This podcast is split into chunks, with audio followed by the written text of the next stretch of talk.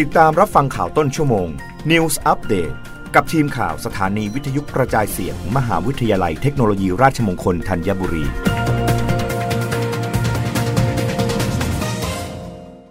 รับฟังข่าวต้นชั่วโมงโดยทีมข่าววิทยุราชมงคลธัญบุรีค่ะ พาณิชย์ติวเข้มเจ้าของฟาร์มเอาเลทชุมชน เร่งปรับตัวหลังโควิด -19 สู่การเติบโตอย่างยั่งยืน นายอุดมศรีสมทรงรองอธิบดีกรมการค้าภายใน กระทรวงพาณิชย์เปิดเผยว่า ในวันที่ 16 ธันวาคมนี้ กระทรวงพาณิชย์ โดยกรมการค้าภายในจะมีการจัดประชุมผู้ประกอบการศูนย์จำหน่ายสินค้าเกษตรชุมชน หรือฟาร์มเอาเลทแบบโฟกัสกรุ๊ป จากทั่วประเทศจำนวน 30 ราย เพื่อรับฟังความคิดเห็นจากผู้ประกอบการพ่อค้าแม่ค้า และผู้ที่มีส่วนได้ส่วนเสียทุกมิติอย่างรอบด้าน พร้อมกำหนดแนวทางกลยุทธ์พัฒนาศูนย์จำหน่ายสินค้า ให้สามารถแข่งขันและเติบโตได้อย่างยั่งยืน ในบริบททางธุรกิจ ที่เปลี่ยนแปลงไปอย่างมีประสิทธิภาพ โดยกรมการค้าภายในได้สนับสนุนการจัดตั้งศูนย์จำหน่ายสินค้าเกษตรชุมชน หรือฟาร์มเอาเลทเพื่อเชื่อมโยงการกระจายผลผลิต และผลิตภัณฑ์ทางการเกษตรของเกษตรกร ในแหล่งผลิตมาตั้งแต่ปี 2552 ซึ่งได้รับการตอบรับจากประชาชน และผู้บริโภคอย่างดี แต่อย่างไรก็ตามนับตั้งแต่ช่วงปลายปี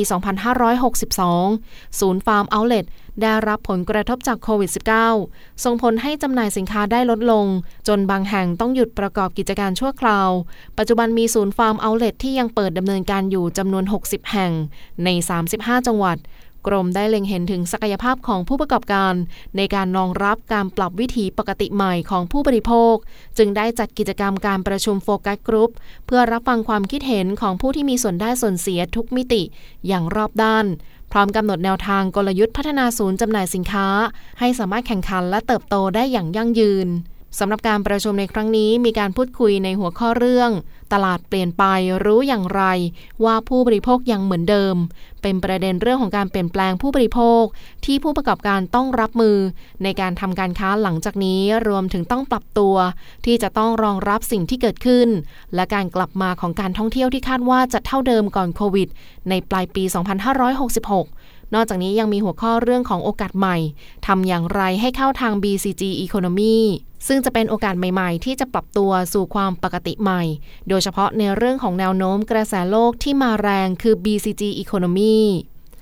รับฟังข่าวครั้งต่อไปได้ในต้นชั่วโมงหน้า กับทีมข่าววิทยุราชมงคลธัญบุรีค่ะ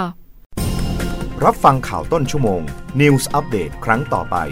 กับทีมข่าวสถานีวิทยุกระจายเสียง มหาวิทยาลัยเทคโนโลยีราชมงคลธัญบุรี